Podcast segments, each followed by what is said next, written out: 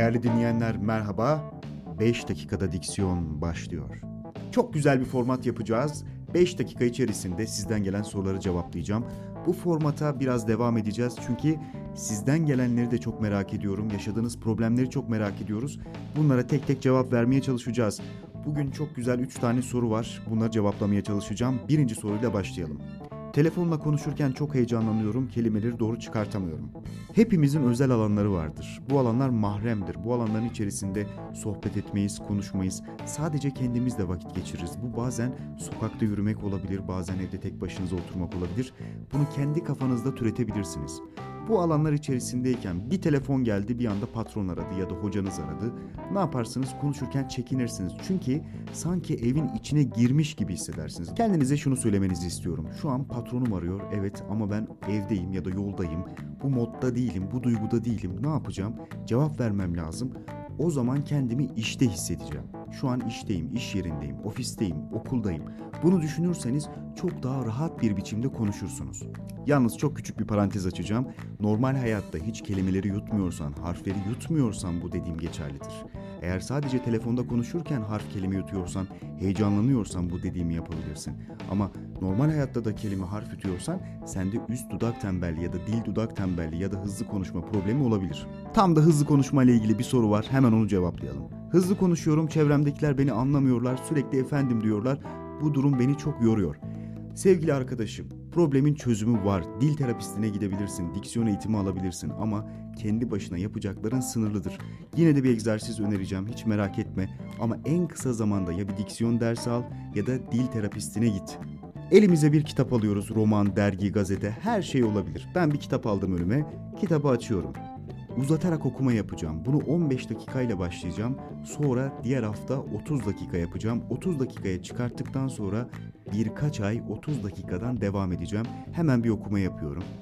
Beynin orta bölümünde yer alan corpus callosum. Ne yapıyorum? Tek bir şey yapıyorum. Sadece uzatarak okuyorum. Bunu yaparken çok dikkatli olman lazım çünkü bir an bir bakacaksın normal okumaya dönmüşsün ya da çok hızlı okumaya dönmüşsün. Yapman gereken baştan sona kadar sabırla ilk başta 15 dakika sonra 30 dakika boyunca yavaş yavaş uzata uzata okumak sosyal hayatta konuşurken de uzatarak yani daha yavaş konuştuğunu göreceksin.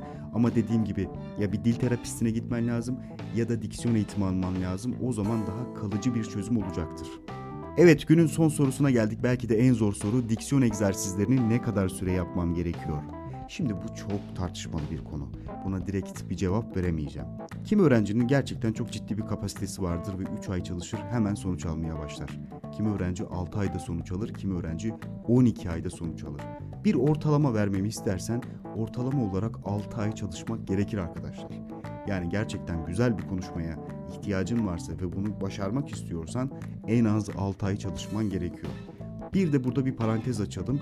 Peltekliğin varsa peltekliğin bitene kadar çalışman gerekiyor. Bu 2 ayda olabilir, 3 ayda olabilir. Mesela R peltekliğin var. R peltekliği bundan ayrı. Yani güzel konuşmak için yapacağın egzersizlerle pelteklik için yapacağın egzersizler birbirinden farklı. İkisini aynı anda yaparsan belki pelteklik daha önce bitecek, belki daha sonra bitecek. Bunu gerçekten kestirmek çok zor.